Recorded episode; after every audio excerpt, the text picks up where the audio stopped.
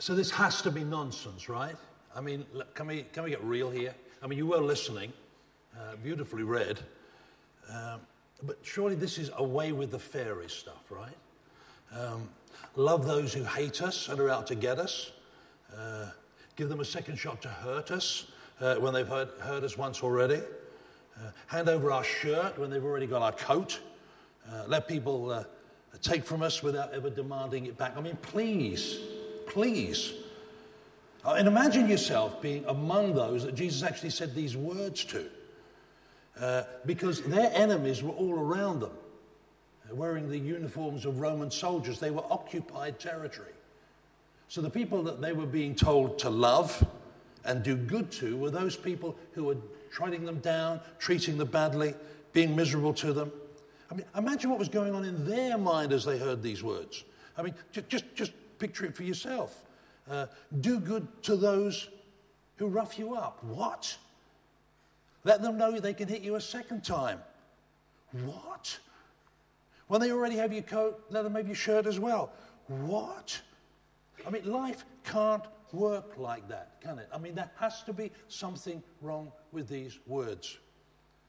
I, I, I remember the time I was driving uh, with my wife next to me, and I promised I wouldn't tell any stories about her, but I have to tell this one. The police pulled me over. I won't tell you why. And her words to me were, Talk yourself out of this then. All right? And I feel this is one of those moments. How, how do you justify seemingly ridiculous words like that? Well, I think I would suggest to you, rather than this being away with the fairies, the very opposite is true. Why? Because we need to think about who it was that was speaking. The one that was speaking was God Himself. I mean, this isn't just some sort of useful guru, you know, a, a religious version of uh, Martin Lewis. Uh, this is the one who was the Word, and the Word was with God. He was the one who, the words that we are hearing here came from the one who spoke everything into existence. This is God speaking. So, however strange and obscure and unreasonable what we're hearing now, we need to understand that these are coming from God Himself. They're part of the greatest wisdom that has ever been given. Jesus didn't just fill his time between being born and going to the cross, saying a few useful things. He came to give us an understanding of the best way to live. So, how can it be realistic? How can it be reasonable? Well, it all makes sense when you understand the overarching principle that Jesus gives that all these seemingly unreasonable uh, things that he says we have to do. There's a kind of an umbrella that goes over everything, an umbrella over these unreasonable statements. And it's this, his words from verse 36 Be merciful just as your Father is merciful. You've got to be merciful just as your Father is merciful. Everything is set in a context of how merciful God is to us, which is how we are then to show mercy to others. And of course, we talk a lot about grace, don't we? We understand grace, which is getting what you don't deserve. We don't often think about mercy, which is not what, getting what you do deserve. And Jesus is saying, you get from God what you don't deserve. You know, he doesn't give you what you do deserve. In the same way, that's how you are to treat others. So, what does, what does mercy look like? Well, Jesus told a story which helps us to understand that very well. It's a story you're familiar with. It's the lost son. The problem is, we have somehow romanticized this story. You see, this is not a romantic story about a young man who kind of lost his way and fell on hard times. This isn't a year out that went pear shaped all right? There was nothing nice about this totally self centered brat. I would like to tell you he was a little, but I can't use that word in this public, and uh, I'd never get to preach here again. But there is a word I'd like to use because that's the word that's absolutely true about someone we've romanticized. He demanded what should never have been in his hands. He forced his father's hand in a way that a son should never have done. He abandoned his older brother to carry on the work of the family business while he went off on his own way. He lived co- totally indifferent to the love of his father and with no shame whatsoever. And why did he come home? Not because he felt sorry, not because he felt bad about what he'd done, not because he totally let down the family. And to the ears of the people in Jesus' time who heard this, they would have understood that this was disgrace upon disgrace upon disgrace. The only reason he went home because he had no choice. There was nothing else for him but to go home. And then Jesus in verse 35 of our reading says, God our Father, being kind, showed mercy to the ungrateful and the wicked. And without doubt, the, uh, the lost son was among the ungrateful and the wicked. But we need to own up that that's where we stand too. In our own, we are, in our own way, we have been or are just as ungrateful and wicked as that son. I mean, Paul puts it in Romans, doesn't he? Uh, God demonstrates his love towards us that while we were yet sinners, Christ died for us. While we were God's enemies, we were reconciled. Some people would die for a good man, but not for people who are bad. And you know, if, if we haven't understood yet that God has chosen not to give us what we deserve to get because of our ignorance and rebellion and going on our way, we really haven't got hold of what all this Christian stuff is about. But here's the son returning home, and there's the father. And the father breaks into a run. He returns home because he has to.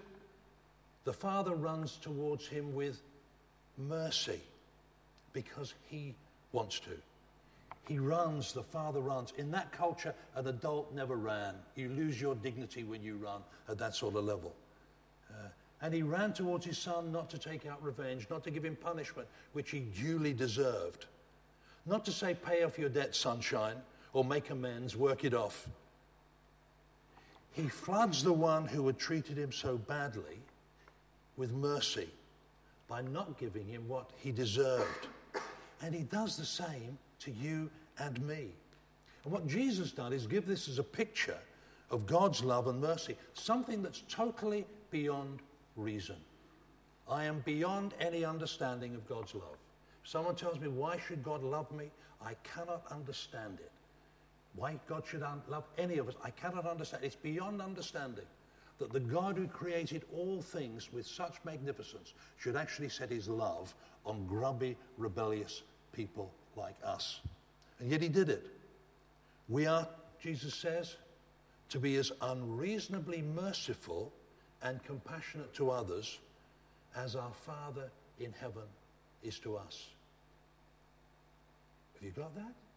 That's the principle under which all these instructions that Jesus then gives. This is the benchmark for our living. Uh, we are to be lavish, unreasonable mercy on the people around us. We're to treat others with that kind of unreasonable mercy. So, what does that mean then in real- reality?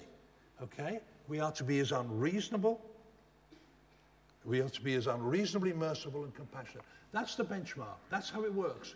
The same as God does it, so are we. So, what does it mean then? So, someone knocks on our door and asks for our 64 inch plasma. And as they're walking down the drive, we chase after them and said, Would you like my soundbar as well? Is that actually how it works? Are we to respond to every charity appeal that lands on our, our mat, of which there is enough? Every unwelcome email that comes and says, Give me, give me, give me? Every little pop up box that says, We want your money? Uh, next time we're mugged on the street, if ever, are we to say, Thank you very much? Please do it again? Is this, is this what's on order? And we need to understand that, that what is happening here is that, that Jesus is using hyperbole hyperbole, a, a way of describing an English figure of speech or a figure of speech, which makes an exaggeration uh, to make a point. Um, we do it. You hear it. I've told you a thousand times. All right? That's hyperbole, I hope. You know? Um, my feet are killing me. You know? Hyperbole. You never put the dishes in the dishwasher. Hyperbole. Or, or, or my favorite, and here's the wince. Here's my favorite. I have absolutely nothing to wear. All right? And I'm sure, ladies, that's true for you, but that is actually hyperbole. And, and this is the, the use of hyperbole, exaggerated figures of speech to grab attention, is one of the great distinctive features of Jesus' teaching the preposterous overstatement. Uh, you'll know some of them if you've read the Gospels. He says, If your right eye causes you sin, tear it out and throw it away. And there have been those who've taken that literally and done themselves great stupid damage because this is hyperbole. If you've got faith as small as a mustard seed, you can say to this mountain, Move. And I've no doubt there are people who've been praying and waiting for the mountain to move and figure there's something wrong with their praying. Or he says, If anyone comes to me and does not hate his own father and mother, children, brothers, and sisters, they can't be my disciple. These are simple examples of Jesus saying things which are not to be taken literally any more than I could eat a horse. Jesus uses massive exaggeration to grab our attention and then shock us into realizing there's a deep truth that we need to get hold of. And here's the danger the danger is we let the exaggeration blind us to the truth. We treat the, the, exaggeration as though it's true. It seems to be unreasonable, so we turn the page, whistle a happy tune, and hope one day it will all make sense. But that's it. And the truth behind these statements from Jesus is very simple that the way God treats us is to be the operating system that governs the way we treat others. This passage is not about the detail, it's about the big picture. And he gives us four areas of life for that big picture. He tells us first that we are to uh, uh, love our enemies, we are to give unreasonable mercy to those who are against us, facing us. Love your enemies, do good to those who hate you, bless those who curse you, pray for those who mistreat you. And sure, that's the very opposite of way life works. Basically, we say don't get mad, get even. And 10 minutes in London traffic will produce a few of those opportunities, and you may have others in mind. But Jesus is saying that underneath those issues where someone is in our face and against us, we need to behave differently to the prevailing way in which our culture behaves and against the prevailing way in which the culture of the time behaved. Our reaction is not to take revenge and get back at those who are against us, however you define enemy in any situation. When I had the privilege of working with World Vision, the Relief and Development Agency, I came across a story of a, of a, a Ugandan woman. This isn't her, but it could equally be. Her husband had abandoned her, despised her, been her enemy in a sense, gone off to find work in a, uh, a great distance, returns three years later in the last stages of dying as a result of HIV AIDS. And what did she do? She showed him unreasonable mercy by lovingly nursing him to his death. And there will be times when you and I can be as unreasonably merciful and compassionate as is our Heavenly Father in situations not as great as that, but at times when clearly someone is against us. And then Jesus says we're to, to do the same to those who attack us. Uh, if someone slaps you on one cheek, turn them to the other also. And the word translated there, slap, is best translated punch, no matter what others may have told you. Jesus is talking about uh, the way we react to mistreatment and attack. People who come at us not just in attitude, but actually with physical standing. Uh, historically, it was an eye for an eye, which, which basically meant if someone takes your eye out, you're only allowed to take one out of theirs, not two. That's the measurement. But Jesus moves on from that. Uh, Jesus looks for something else from us. We say, He hit me, so I'll hit him. But Jesus has other thoughts. Uh, after all, does God give back to us what we dish out to Him? That's how we are to treat others. And this isn't about pacifism. So Paul says, if it's possible, as far as it depends on you, live at, live at peace with everyone. In other words, there will be at times when peace is not possible. And we may never face physical attack, but there will be times when someone treats us in a way that makes it possible for us to show them the same unreasonable mercy our Father in heaven shows us. Thirdly, Jesus talked about those who want to take from us. If someone takes your coat, do not withhold your shirt from them. There's a parallel to all this in Matthew's gospel, because uh, both Matthew and, and Luke record similar teaching in Matthew's gospel. Uh, it, th- this piece is, is in, kind of in the context of if you're sued for your coat, give them your shirt also. In both settings, it's kind of like this person almost has the right to take this. But even so, we would normally say, how can I limit my damage here?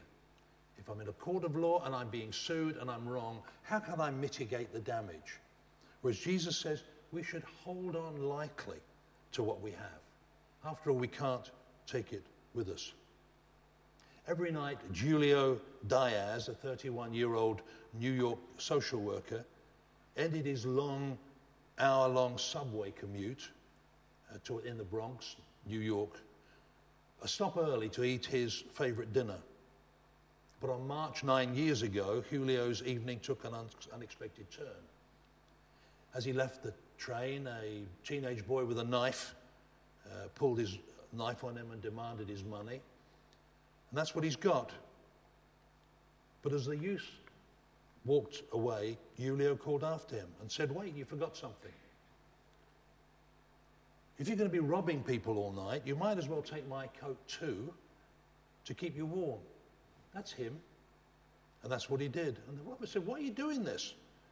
And uh, uh, Julio replied, Well, if you're willing to risk your freedom for a few dollars, I guess you must really need the money. So I was just going to get dinner.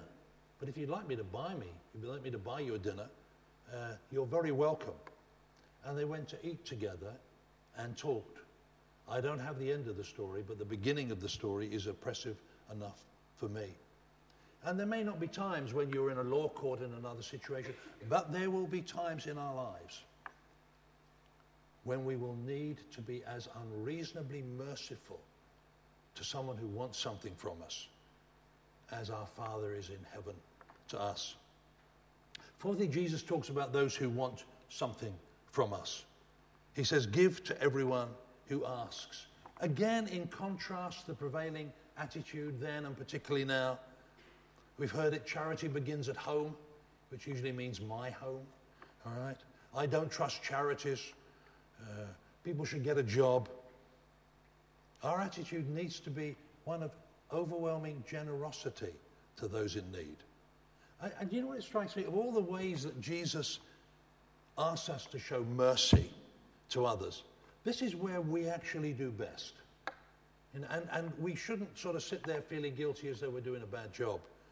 Because actually, Christians are those in the whole of society who are most likely to give. During my time with World Vision, uh, the Children Relief and Development Charity, they, they put advertising on Classic FM particularly to gather child sponsors. They had a really good response. I joined them soon afterwards, and we did a, a database analysis, and we discovered that overwhelmingly those who people who'd responded were Christians like us. Out of that neutral audience, that's where they were. Why? Because Christians are more likely to give. There is a spirit of generosity that God gives us. Uh, what a joy if we could translate it into the other three areas that we're challenged on. And the word here to give is a continuous give, uh, word. It's not just to give now and again, but it's a continuous attitude to give. But I think there's more going on here behind the text than simply uh, giving to charity. Someone I know well was on holiday a while ago uh, in, uh, in, Africa and went shopping uh, for trinkets, you know, the usual uh, souvenir stuff came into a traditional market store, uh, and, and, I'm told the, the guy selling had great dreadlocks, and, uh, and they made a pile of the stuff, and the guy with dreadlocks gave a price, and stood there waiting for this rich Westerner uh, to barter, to save themselves the equivalent of about four pounds. And the Westerner looked the guy in the eye and said, uh, That's fine. Uh, you've got uh, children to feed and a, a woman to keep. Uh, that's fine. And this person I know well said that this, this guy with the dreadlocks, his eyes filled with tears because he'd experienced a generosity that probably no one else had shown him. And this person did it simply because they were a Christian. Uh, what if the hare and hounds noticed that their most generous tippers were all from HTC? Wouldn't that be just a great moment of testimony? What's an extra quid here and there? For some of you it's a great deal, but for most of us, it's nothing at all. There are opportunities that abound in daily life to show an unreasonable level of mercy and compassion, as, it, uh, as does our Father in heaven. So, to sum it up, what have we got? In contrast to a society that is all about me, my rights, Jesus calls us to a full surrender of our personal rights, to show mercy even at a cost to ourselves. Because after all, wasn't God's own mercy at a cost to himself, his own son? But if these things sit under the umbrella of being as merciful as God is, there's also something that undergirds it all. And that's having an accurate understanding of ourselves. Jesus says, Don't judge. Why do you look at the speck of sawdust in someone else's eye and pay no attention to the plank in your own? Another of these great vivid things that Jesus does to exaggerate to make sure people understand. And it's having a right understanding of ourselves which changes some of these reactions we might have. You see, when people hate, attack, or demand, my usual response is, who do they think they are? And what God wants me to do is to ask, but who do I think I am? And Jesus says, don't make judgments based on a feeling that you are somehow superior and they are inferior. You've got it together and they haven't got it together. You know more than they do. You have rights and they don't. Uh, Rosie and I sat with a couple of doctors a while ago and I was intrigued to ask a question of one of them. Uh, I, said, How do you feel when you get someone who comes into your surgery who's only there because they've abused their own bodies? They've eaten far too much, smoked too much, you know, just wasted away. And I waited for these condemning words because I, I figured that's how I would have felt. And the answer that came was, Oh, we just love them. We just figure that there must be something in their past that causes them to behave like that. After all, they don't want to be like that. They don't want to be overeaters. They don't want to be, have compulsive behavior. We figure there must be something somewhere in their past or something about them that is not the way they would wish to be, and we love them. And this doctor was a Christian, and I wasn't surprised. And that was a, was a moment of recognition to me that it's an, uh, not judging, an understanding who they are that allows us to show mercy. See, we have to keep in mind that good people, including us, get it wrong sometimes. That there's often more than one side to a story. And it's nearly impossible to act and think rationally when you're stressed. So let's show some unreasonable mercy that God shows to us. And briefly, just for two reasons. First, every time we do it, gives us a constant reminder of how great God's mercy is to us. Every time I have an opportunity to think, no, he cut me up, I'm, gonna, I'm not going to cut him up, is a reminder to me that God has shown me the kind of mercy that I ought to be showing that person. Whenever I choose to show mercy to someone that's unreasonable, it's a reminder to me of the mercy that God has shown me on the cross. And second, it will show others what God is like by being different to the world around us, by showing mercy in the way that people seem unreasonable out there, is going to show other people what God is like. And how else are they going to see it? How else are people going to see what God is like? Uh, they will know us are Christians by our love. Well, does, what does that mean? We don't fight over the last bun and bit of cake at the back. We don't argue about what the worship's like. They need to see a living expression of what God is like. And the only way they can see it is in the way we live and showing something unreasonable. It's only by our actions they will get a glimpse of a God who is ready to show them an unreasonable mercy.